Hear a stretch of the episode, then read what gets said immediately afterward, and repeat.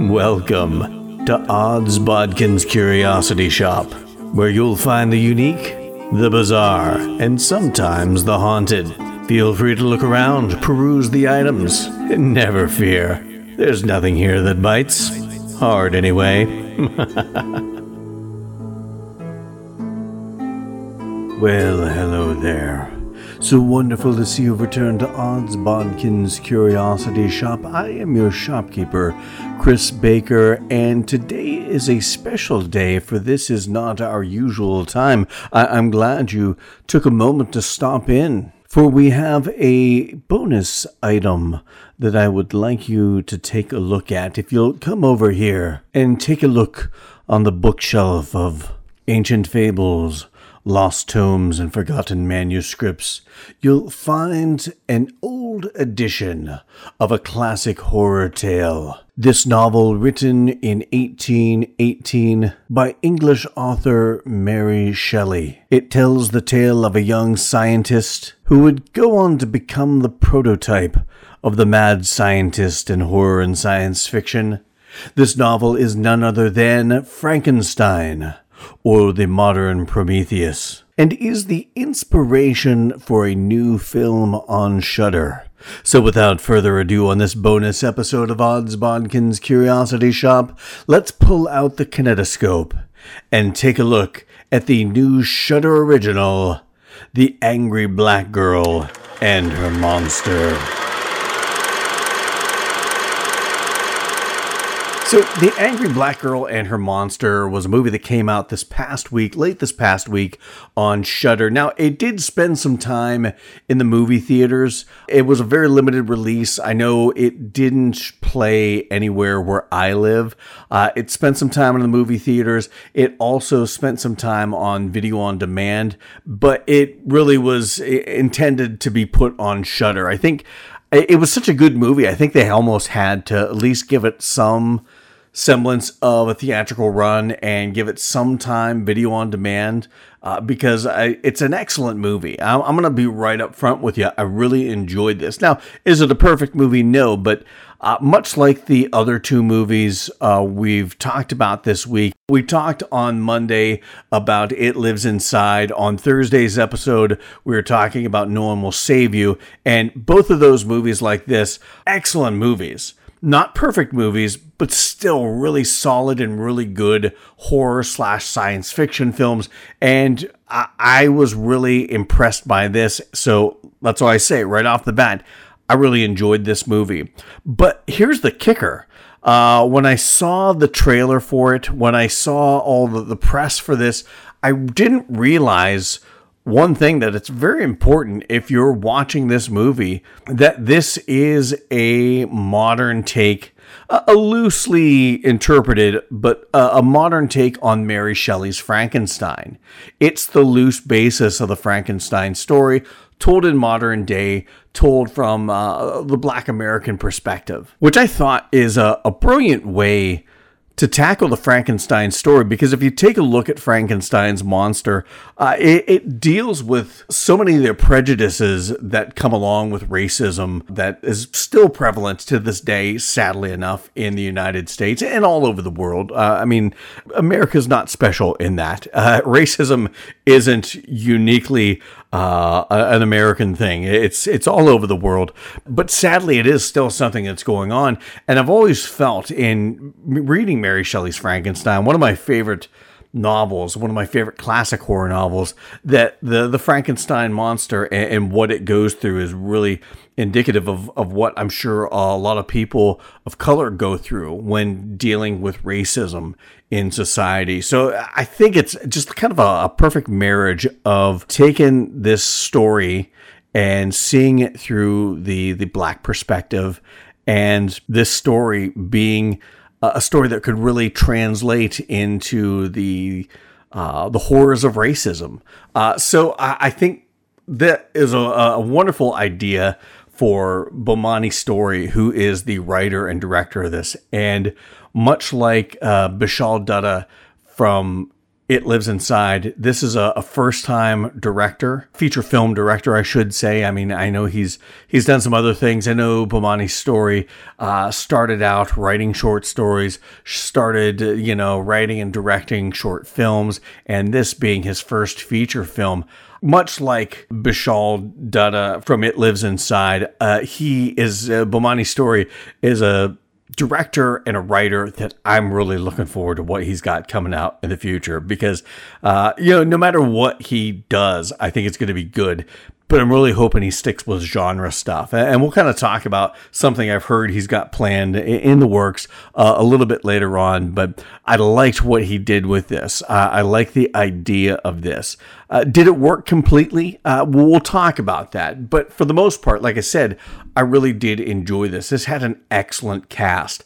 You had uh, Laya DeLeon Hayes as Vicaria, and she really carries this movie. And and she's an actress I'm not 100% familiar with. She looks very familiar. I know I've seen her in various things, just nothing that I've really sat down and watched shows and, and films and whatnot. Uh, but she does a really good job with this character. And we'll, and we'll get into the details of the character. Uh, Denzel Whitaker as Kango, uh, a really excellent actor. Chad L. Coleman as Donald. He plays uh, Vicaria's father. I love this guy. I have been a fan of his. Uh, well, I mean, I, I, can't say I've I've known him for a long time. I know I've seen him in things before this, but where I really became a fan of his was uh, he was the guy that played Tyrese on The Walking Dead, and I was so disappointed when they killed off that character way too soon.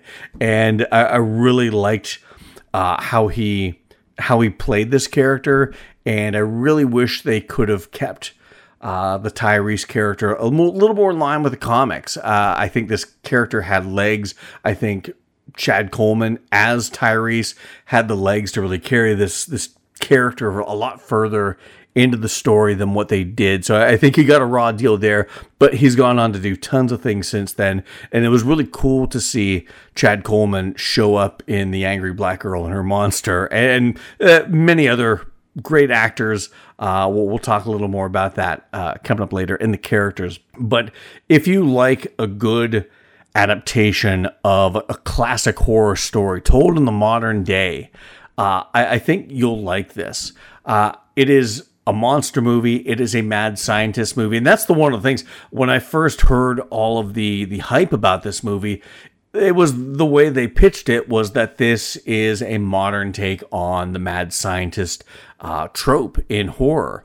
And and I guess I just didn't put two and two together with Frankenstein at the time, but I liked that idea. You know, the mad scientist is always such a great uh, character in horror and in science fiction, and then the fact that they they use the original mad scientist Victor Frankenstein as the basis for this uh, just made it even more enjoyable and to see a lot of the different notes and different nods to the Mary Shelley story in this was was really cool and we'll kind of go into those a little bit later on as well. But if you haven't watched the angry black girl and her monster uh, i encourage you to go check it out. It's uh, probably still video on demand if you don't have Shudder but jesus Shudder is not that expensive and if you love horror you really should have it because they do have a lot of good original content they have a lot of mediocre original content as well. But I think, you know, once you start getting into September, October, I think you see the quality picking up. And and this movie is uh, proof positive that the quality picks up around this time of year. And they've got a lot of great classic. I, you know, I don't mean to be a shill for Shudder, but it, it's worth it to be able to watch movies like this. So if you don't have Shudder, go check it out. Uh, if you don't have Shudder and don't want it, go check this out, video on demand. But we are going to get into some spoiler territory, and uh, I, I, really don't want to talk much more about it without really talking about it, really sinking my teeth and my claws into it. So if you haven't watched The Angry Black Girl and Her Monster, go check it out, and then come back, listen to the podcast, and see what you think about it. Uh, see if what I think jives with what you think. If you have watched it or you don't care one way or the other, you're not even sure if you're going to watch it, but you're interested to hear what it's about anyway, and you'll make up your mind later because you don't care about spoilers. I'm that way. there's nothing wrong with that, uh, then we are going to get into some spoiler territory. But if you haven't watched it, here on out, there are spoilers. So one of the things that it's similar but different. Uh, the angry black girl and her monster to Victor Frankenstein. And the Frankenstein story is that both Vicaria and Victor, and I like how they I like how they played off the Victor name without doing like Victoria. I mean, that would have been obvious. And I like how they they use a name, a unique name that not a lot of people are used to, and they play off that in a in an early scene. We'll, we'll talk about that early scene and what I liked and what I didn't like about that. But uh, Vicari and Victor Frankenstein both have dealt with death very early in their life. Uh, Victor Frankenstein's mother dies of scarlet fever while he's relatively young. In this movie, uh, Vicaria, and that kind of is where they take the modern take on it. Her mother uh, dies early uh, in her life due to like an errant bullet from a drive-by shooting. And her mother was going to be a doctor. She was just a few years away from becoming a doctor, and and that potential just snuffed out like that in an act of senseless violence. Her brother got into the wrong crowd and died in a drug related gang style shooting. And so not only did she lose her mother, but she lost her brother as well. And and in the Frankenstein story, I believe Victor loses a young brother like late later in the story. So so there's a lot of similarities, but it's done in a, a very modern way. The way that people are killed are very modern to today's culture and to the the black inner city experience. But she's dealt with that. She's dealt with police brutality. She's dealt with the the drug abuse in her neighborhood and her father's own drug abuse. Uh, and after losing her mother and brother to these acts of violence, she vows to put a stop to death. She wants to cure death. And I don't know as if they use that terminology in the book Frankenstein, but that's essentially what he's doing. He's trying to come up with a way to bring people back to life, to cheat death, to play God. And, that's very much what Vicari is doing in this. She wants to resurrect her brother. Now, the one thing in the synopsis I found kind of funny, uh, it, it, sometimes feels when people write synopsis for movies, and, and I'm getting this off of Wikipedia. Uh, I'm going to be upfront with you. Uh, no telling where whoever put this on there got it from, but it, it talks about how she resurrects her brother, but soon finds out it's apparent she has brought back a monster who's hungry for vengeance, which isn't accurate. There's a lot more nuance to it than that. There's a lot more facets to it than that. And, and we'll get into that later, but as I'm reading the synopsis, that it just kind of dawns on me that that's that's not really how it goes down. But yeah, her brother is snuffed out in in his youth and she steals the body before anyone can come and get it. Uh, she steals the body and begins stealing other bodies to piece together her brother and bring him back to life. Now, before we get any further into this, I should talk about this character and some of the other characters we'll we'll discuss very quickly. But uh, Laya DeLeon Hayes as Vicaria. Vicaria is a, a smart girl. I mean, you could you could say I don't know as if they say it in here, but obviously what she's doing and the things she's doing uh, mechanically and biologically and, and all that, she's a genius. And you find that out very early on because one of the first scenes we get with her and her teacher. Now, this is a scene that really ah it's hard to watch for me because when you're watching the beginning of this movie, you have the voiceover of Vicaria talking about uh, the death of her mother, the death of her brother, wanting to cure death. And and you feel so sorry for her, this girl that is living in this this place that is so filled with violence and she's had the, the price paid for that violence in in blood uh, of her mother and her brother. And it, it's so tragic and, and horrifying. And you know kind of one of those there but for the grace of god go i sort of situation. So you really feel sorry for her at the beginning.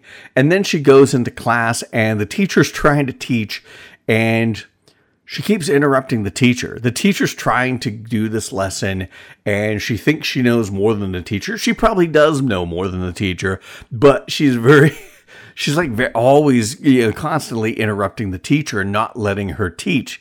And then when the teacher gets pissed off, uh, and wants her to go to detention, wants her to leave the classroom. She doesn't do it. And I don't know if this, from a directing standpoint, from the writing standpoint, is making the point that when you have two people acting like an asshole, situations never turn out well. And usually for the person that has the least quote unquote power in the situation. I don't know if that was intended. That's how I took it because Vicaria was acting like a little jerk, and the teacher was acting like a jerk, and the teacher was uh, racially insensitive. I, I don't know as if I would call the teacher racist. I think that word is is thrown about flippantly. I think there's some people with some stereotypes and prejudices that aren't necessarily racist in their heart. They just need to be taught that, hey, you know what? That's not the way you should say things that's not the way you should interpret things or, or look at things. That's that's not right. I don't think that the teacher is a racist. I just think the teacher is ignorant. And in that ignorance, she acts like a jerk. And when you have these two people uh, acting like jerks, the situation turns out the way it does. And and they could have left it at that, but then Vicaria's father comes to, to have a little parent teacher uh, conference and he is obviously only getting one side of it. And it just, the whole way that scene played out made me, I didn't like the teacher, don't get me wrong, but it also made me not like Vicaria very much. And, you know, that, that could be, uh, that could be a good thing. Uh, I think when you make characters multifaceted and give them more dimension than just she's the girl you should feel sad for, then maybe that was the intention of that. I, I don't know. I don't know what I was supposed to take away from that scene, or, or if there was any particular message that I was supposed to take away, or if that was left to you know supposed to be left to my own discretion to to figure out what it meant to me. I know that I I heard a quote from Bomani's story where that's kind of what he wanted. He didn't really want to say anything in particular when this movie was all said and done. He wanted to leave it up to you to interpret it and see it how you see it. So, you know, I, I think you could do that with this scene. And I think if that's the case, then that's a great way to start because it's the first scene to, that really gets you thinking about things. And I don't know if I took away from it what I should have or, or not, but uh, but that's what I took away from it. It, it really felt to me like uh, when both sides act like assholes, shit goes bad. But I think that's one of the things about this movie. You get a lot of scenes like that where you get two sides of a coin, and you're not expected to pick a side, but you're supposed to to think about it. I, I know there was one scene where Vicaria is talking to, I believe, Aisha, played by Riley Brooks Stith. I, hopefully, I'm pronouncing that correct. But Vicaria goes to this quote unquote white school, and Aisha's talking about how the only history she needs to know, or any anyone needs to know, uh, in the black community is right here. And she holds up a book about Malcolm X. It was very interesting, and they start to argue about it at the dinner table. And Donald, uh, Chad Coleman, uh, his character, Vicaria's father, kind of says that maybe the answer is that you're both a little right. So there are a lot of really good scenes like that that that make you think and put both sides out on the table and let you decide what is right or what is wrong or what you feel about it and and like Chad Coleman's character Donald said maybe both sides are a little right maybe both sides are a little wrong which I love movies that make you think like that. Now, that's I, am not going to say that's the last of the the philosophical and sociological debates, but uh, we are going to talk about some of the horror. But uh, you've got uh, this character Vicaria, uh, played by Laya DeLeon Hayes, and and she does a really good job with this. Like I said, she really carries this movie because she does through this character make you feel for her feel for the situation that she's in. You know, anyone who's lost anyone wants to to cheat death. They want to cure death. So so no one has to go through that pain anymore. And she also really is believable as this this young genius. And uh, the the glasses really helped. I don't know what it is about glasses, and they got broken. So she's got the tape wrapped around the center, and she keeps pushing up these glasses. Uh, maybe it is the 1980s, and every nerd in every movie, whether it be Arvid from Head of the Class, the TV show, whether it be the guys from Revenge of the Nerds. They all had, you know, Urkel. They all had big glasses that they would push up their nose every time they slid down. and she kind of played, you know, into that that stereotype of the nerd and and did did a really good job with that. You know, every time she pushed up her glasses uh, on her nose, it just made me smile because it's just like that's that's what nerdy scientist types. That's what they do, you know, at least according to growing up in the 80s. But she does a good job with that. She's very believable as this genius. Uh, you know, some of the theories and stuff she she spits out, it felt like she felt those things and believed those things. And when you get into the mad scientist portion of it, there were a couple scenes where she's working and laughing and it felt a little and and I'm not saying it's any wrongdoing on her part, but I think from a directing standpoint, it, it felt a little a little cheesy, and and maybe that was on purpose. You know, this is about a mad scientist, and you can't have a mad scientist without having some you know maniacal laughter as they're concocting and, and doing their experimentation. So, uh, from a from a realistic standpoint, it was kind of cheesy, but from a movie trope standpoint, that hey, this is a mad scientist movie, this is a horror film, this is Frankenstein. It still kind of worked, even though it was kind of like, oh, they did that really. Uh, I still enjoyed it and got a chuckle out of it. A couple of the other characters we're going to talk about real quick. Kango, played by Denzel Whitaker. Uh, another actor, I, I, know I've seen him in various things. He's been in various TV shows and movies over the years. Nothing I've really watched a ton of, but I really enjoyed him. I enjoyed his character. His character was probably one of the more complicated characters because he is a drug dealer. He's a gangbanger running the drugs in this neighborhood. And you really don't like him to begin with. He's the reason Vicaria's brother Chris is dead. And due to some circumstances, he's kind of conscripted Vicaria into his employ and making her do things that she doesn't want to do as far as, uh, you know, cutting drugs and, and stuff like that. And you really hate this guy. You don't like him. He's the bad guy. He's the drug dealer, and drug dealers are bad guys.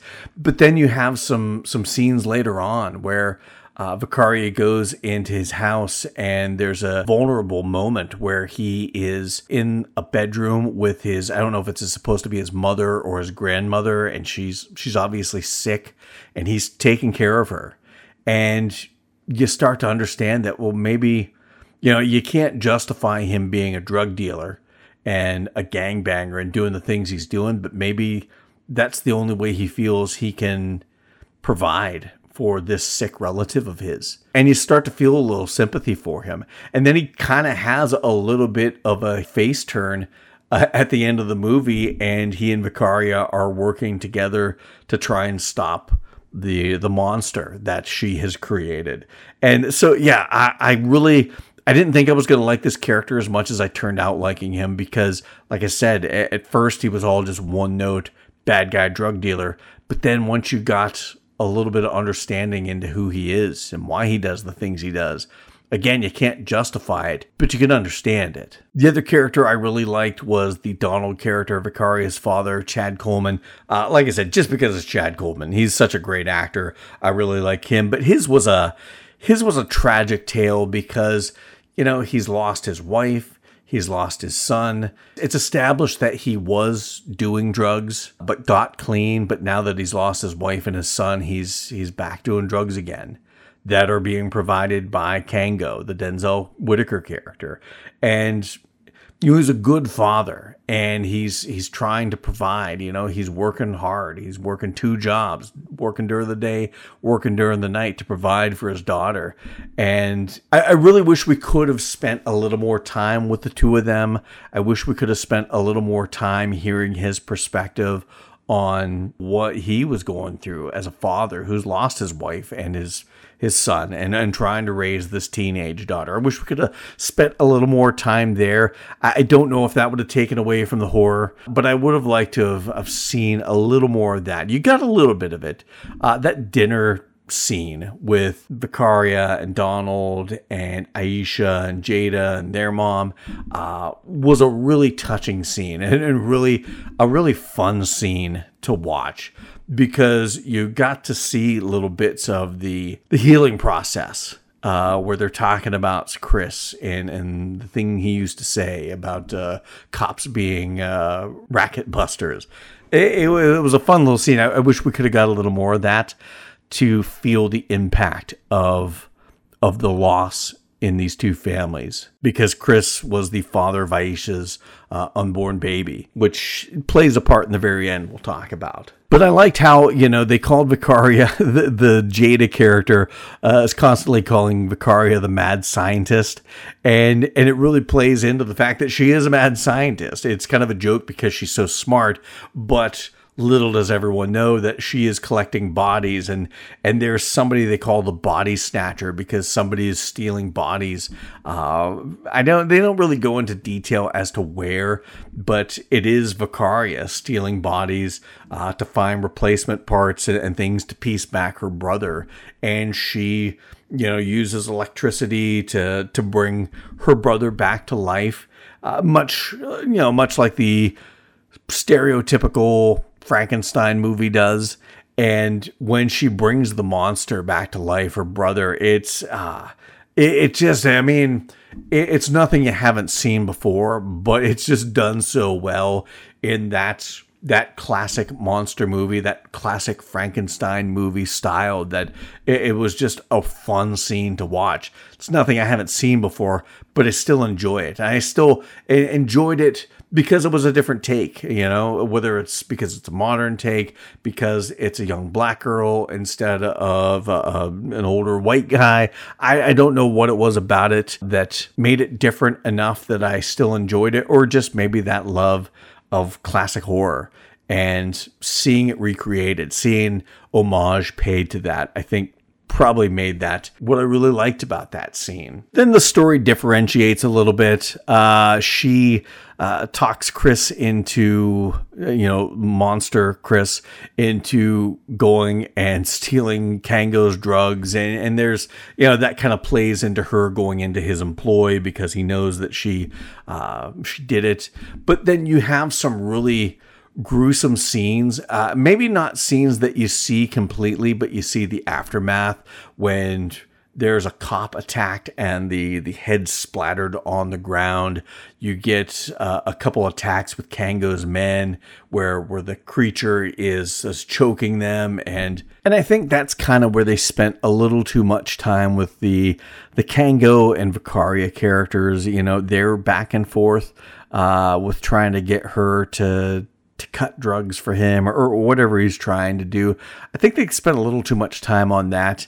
Uh, I would have liked to have seen a little more perspective on the creature because I think some of those aspects, like I said, where you have the comparison to the original story. And like I said, the, the Frankenstein's monster uh, creature and all it goes through mirrors so much, like I said, of what people of color go through with racism every day. I think that would have been a little more interesting to explore, explore the creature, explore, you know, what it's going through as opposed to Vicaria and Kango. Not that those weren't important characters, especially Vicaria. She is the lead in this, but I would have liked to have seen more of the creature and its experience, much like you see that in Frankenstein's monster in the book. But they did have a, a lot of nods to the book. I, I, know the one thing I thought was cool uh, Vicaria's notebook, where she's kind of keeping all of her notes and all of her, you know, diagrams of, of creating different apparatus to, to make this happen, uh, is called The Modern Prometheus, which is kind of the subtitle for Frankenstein. A lot of modern publications just call it Frankenstein, but the original book was Frankenstein or the Modern Prometheus, which I thought was a nice nod to that. There was another aspect of the story that I found really cool, a, a nice nod to what happens in the book, because in the book, Frankenstein sneaks into this little shack that is uh, adjacent to a house and kind of watches this family through a crack in the wall and learns to speak because of that. He finds a satchel of books and teaches himself how to read.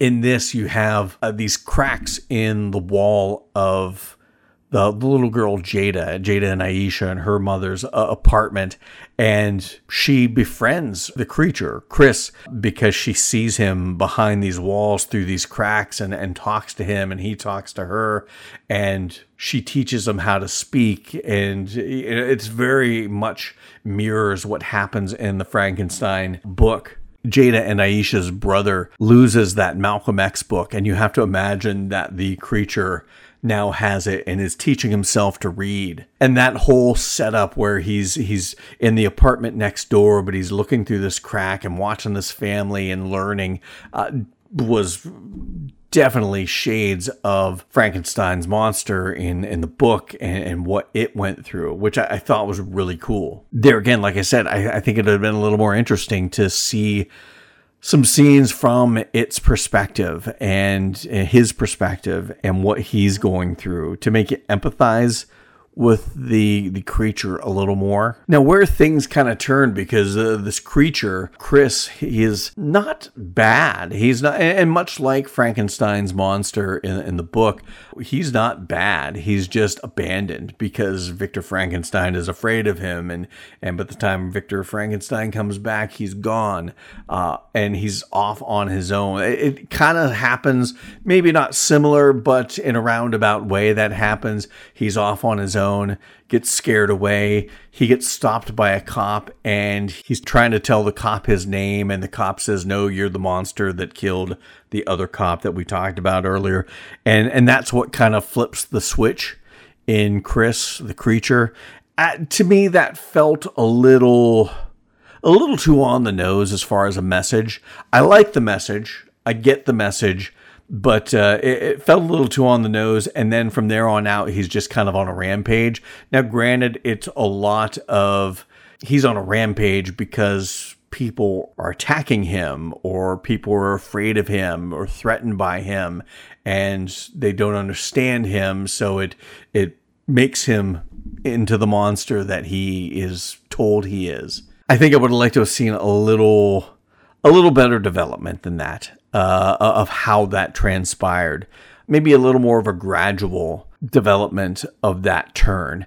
I think if you would have got a few more scenes, like I said, from the creature's perspective, you could have built up to that. But like I said, I understand where Bomani Story was going with this. Like I said, I just wish it would have played out a little more gradually and not so abruptly. But then you get some more gruesome kills when he has the fight with uh, Donald, uh, Chad Coleman's character. Uh, you, you don't really get to see the after you get to see the aftermath, but you don't get to see the actual fight so much. The Jamal character, which I didn't really get to talk about him, he is Kango's right hand man, uh, played by Keith Holliday, which I, I, thought he did a really good job in this as well. He kind of turns on Kango. He has a, a, big fight with the monster, and when he slams that, uh, the creature turns that uh, machete into his mouth. That was pretty gross. Uh, that's the one thing I did like about this is that they did dial into the gore a little bit, but not too much. Because I know uh, Bomani Story, we talking about this. He wanted to lean into the gore, but he didn't want to lean into it too much because if you go too much into it, it becomes a completely different story. It becomes less about the message and more about the gore, I think. And he didn't want to go that far, but I, I loved he went he went pretty far with the gore, uh, a lot farther than I think some directors would. And I think Bomani Story did a, a really good job with the gore because it was it was enough. I mean, you got some gnarly, gruesome scenes, but it, it wasn't over over the top it didn't take it too far, which which I really appreciated. And I wish the the ending, the climax, uh, maybe not so much the ending. The the denouement was was pretty good, but the the climax where Vicaria finally has to put down the creature, the monster that she created, her brother Chris. Uh, I, I, just I felt that was a little rushed. I wish it could have played out. I wish the trap could have played out a little more interestingly. To me, it felt like that wasn't the the interesting part. The the ending where well, we'll we'll get into that in a second. I think that was the the part that they were really pushing to get towards, and killing off Chris was just uh, well, we'll call it's the climax, but we're not going to treat it as such because we want to get to this other thing that we're going to do. And I really wish they could have uh, made that whole trap sequence play out a little more interesting, like I said, than it really turned out to be. Not that it was bad. I just I wish it could have been a little more engaging, a little more intriguing. But the real kind of kicker to this whole story is the fact that. Uh, Vicaria and Jada, the little girl, played by uh, Amani Summer, who does such a wonderful job. She's another one I didn't really get to mention, but she had some great lines, some great one liners, very funny moments because kids can be funny. But she also had some creepy moments when she is talking and the voice of Chris is coming over just her delivery was so creepy and she had some moments where she said he's here and it just reminded me so much of Heather O'Rourke as Carol Anne in the Poltergeist movie. You know Bomani Story did uh, I, I, feel like he drew from that in that line and and in, in directing her delivery which I, I think was brilliant. Uh, one of my favorite movies. And it was such a great line and added such a, a level of creepiness. But have Vicaria and Jada, and they find out that both of their families have all been killed by this creature. Uh, Donald, Aisha, I think I don't know if Aisha's mother, I can't remember if she was killed or not, but they're all they're all dead and Vicaria has the realization that these bodies are still fresh, so she takes Aisha who is pregnant with Chris's child and brings her back to life and she seems normal. She's not a monster like Chris was. And she did finally get to cheat death, which I, I think, uh, to me, I don't know. I, I was kind of hoping this would have been like Frankenstein and had a little more of a tragic ending to it. But the happy ending, I, I mean, that's okay. What Bomani Story was going for, I think this needed to have a happy ending, even though I was really hoping for like the more nihilistic tragic ending much like frankenstein. But the one thing i thought was really cool that they do a little nod to at the end. And it all starts back when vicaria is having the parent teacher conference with donald and the teacher says something to Donald about how, oh, your last name, it's so interesting. It sounds so European. Where are you from? And he just ignores her. And then before he leaves, he says, uh, my name sounds European because a German overlord branded my ancestor with their name. You know, it, it's very poignant and it's like whoa it's like you know it's like it's a drop the mic moment in that time. But you don't really think of it because they never say his last name. But then aisha is pregnant with chris's son. They make a point to say that she is not going to tell anyone the name until his son's born. But when she is brought back to life she is worried about her baby being alive as well. And and she she does yell out, or maybe not yell out, but she does exclaim, He's alive, he's alive. And very much in honor of all those Frankenstein movies from, from back in the 30s, of course, uh, the original Frankenstein movie, at least the, the classic Universal Frankenstein movie. But in that, she inadvertently blurts out the baby's name, being Victor, because Chris wanted to name their son after Vicaria. So they're naming it Victor. So without saying it, you almost have to believe that Vicaria, uh, Donald, and, and, now Chris's son, uh, that their last name is Frankenstein. and uh, I just love how they they imply that without saying it. And to me, it was such a wonderful twist. I was grinning from ear to ear when when I made that connection. When she says that Chris's son is going to be named Victor and Victor Frankenstein. Come on, but ultimately, this was a, a really good movie, and the the acting was top notch, the directing was top notch, the cinematography and the set design was really good. Just the way they filmed Vicaria's home and the red walls, it was just so vibrant and made me think of blood and and all the blood and trauma that has gone on in their lives. I, I don't know if that's why they did that, but it, was just very striking.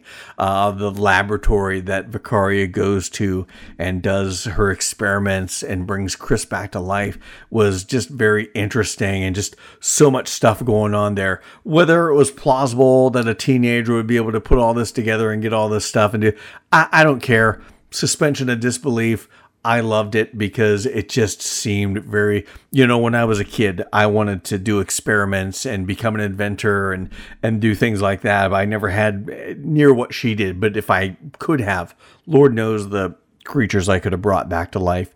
But uh, but I really loved the way the movie looked, the way the movie felt. It had a lot of ambiance and a lot of atmosphere.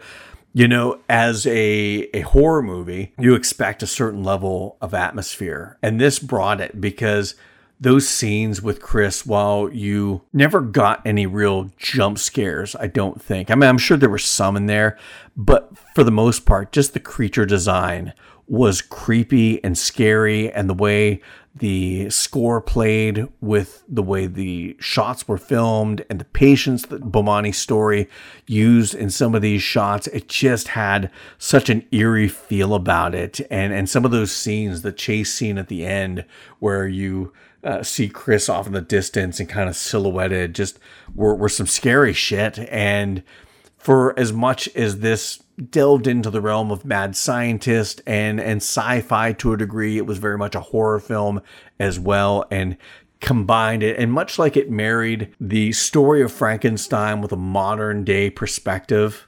Uh, a modern day black American perspective. I think this married the science fiction and the horror in, in such a wonderful way and looked stunning and as I said, the acting was wonderful and the messages were really good because I think one of the main messages that you got in this was kind of encapsulated in this one scene. And I think there was some dialogue later where the cop is arresting the creature and calls the creature a monster and by calling the creature a monster, he became the monster that this cop thought he was.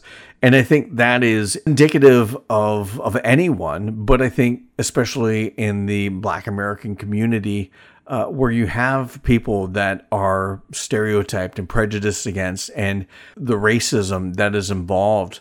You, you have a lot of these characters like Kango, where you say he's a bad guy because he deals drugs, then okay, he's going to be the bad guy. People sometimes become what you accuse them of being. And if, you know, in this situation, you keep expecting young black men to be gangbangers and and drug dealers and all these horrible things if you keep that expecting that out of them then it doesn't happen all the time but a lot of times you're going to find that that some of these young men are are gonna okay this is what you expect of me.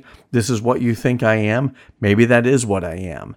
And i think that was a really deep and uh, you know i hate to use the word again but poignant message that we have to look at in society. I think if you, you expect more from people, you get more from people.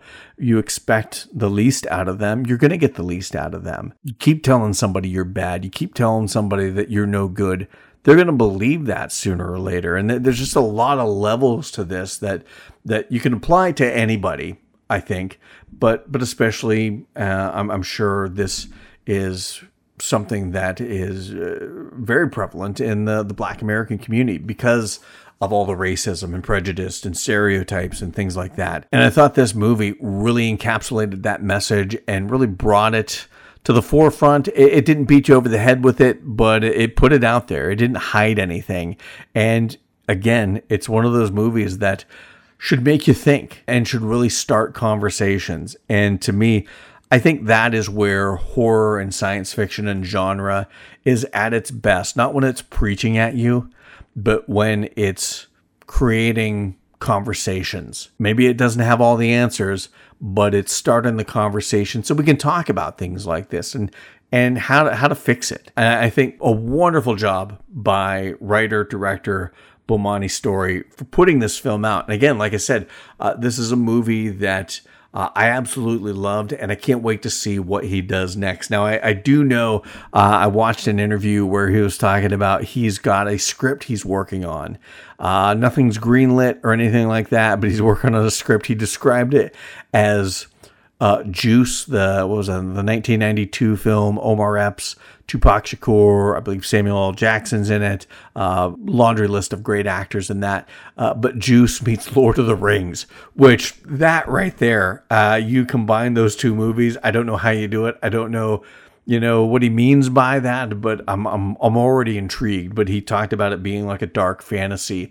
And i love the fact that he's staying in genre. I love the fact that he's not just doing another horror film. He's going to go into fantasy. And really makes me excited for what this this young writer and director has on the horizon because you know his career is starting here it's only going to get better. And I can't wait to see where it goes because uh, just judging by this movie, again, not a perfect movie. It had some it had some flaws, uh, but it was still a, a fantastic first outing as a writer and a director for Bomani Story.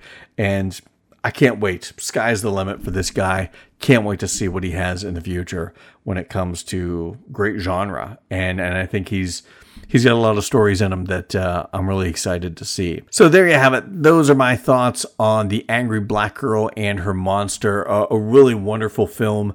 Uh, if you love horror, if you love science fiction, it blends those two fantastically. If you love a good adaptation, this is a, a really cool modern take on Mary Shelley's Frankenstein, which, as I said, one of my favorite classic horror novels.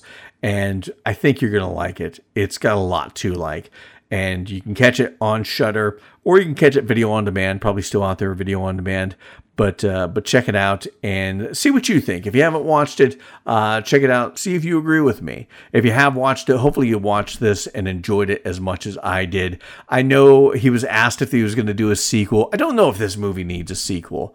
I like it left where it is. You know, he kind of said that if the people want a sequel and if he's got a story, he would do one. But uh, I really like this kind of left as it is. I don't know where you go from here or where you even need to go because I thought this was was really good just the way it was. But can't wait to see more from Bomani Story. And hopefully, as I said, you enjoyed this as much as I did. No matter where you listen to this podcast, please, like I said before, like it, subscribe to it, follow it, do whatever you have to do to follow this podcast. That way you can stay on top of all the new episodes and bonus episodes like this. You know, usually we do an episode, we release them on Mondays and Thursdays, but there was so much going on this week, I had to do an extra episode just to stay ahead in uh, the end of September and as we head into October.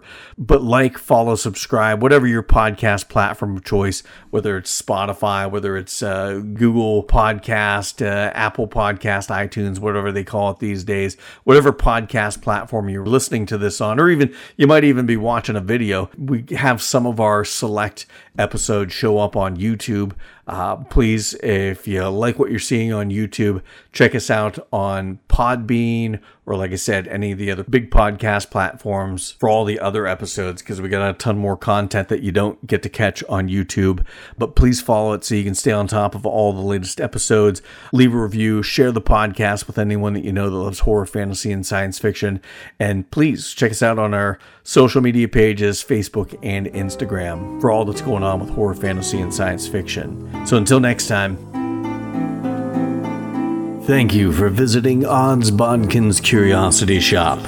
We hope that you found something to your liking and visit the shop again soon. But even though you may come back, you never really get to leave Odds Bodkins Curiosity Shoppe.